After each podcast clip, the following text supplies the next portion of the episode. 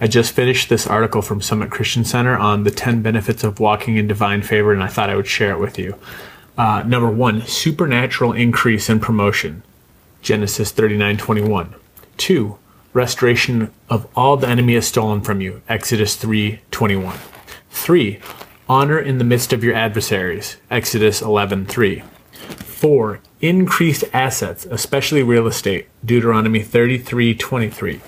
Five, the greatest victories you have ever known in the midst of the most impossible odds. Found in Joshua 11:20.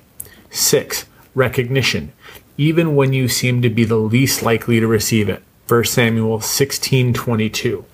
7. Prominence and preferential treatment found in Esther 2:17.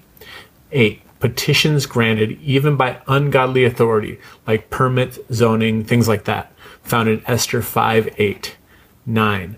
Policies, rules, regulations, and even laws, if necessary, are changed or reversed to your advantage, found in Esther 8:5. 10.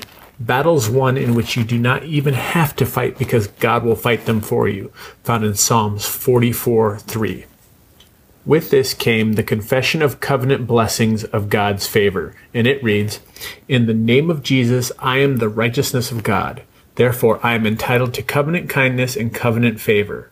The favor of God is upon the righteousness, the favor of God surrounds the righteous.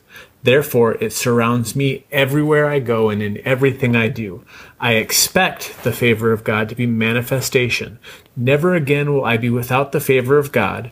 Satan, my days in Lodebar cease today. I am leaving that place behind for the favor of God, and it is upon me. It rests richly upon me, it profusely abounds in me, and I am part of the generation that will experience it immediately, limitless and surpassing. Therefore, favor produces in my life supernatural increase, promotion, restoration, honor, increased assets, great victories, recognition, prominence, preferential treatment, petitions granted, policies and rules changed, and battles won which I need not fight. Thank you, Lord. So your action for today is to go back through and listen to this as many times as it takes for you to get it written down.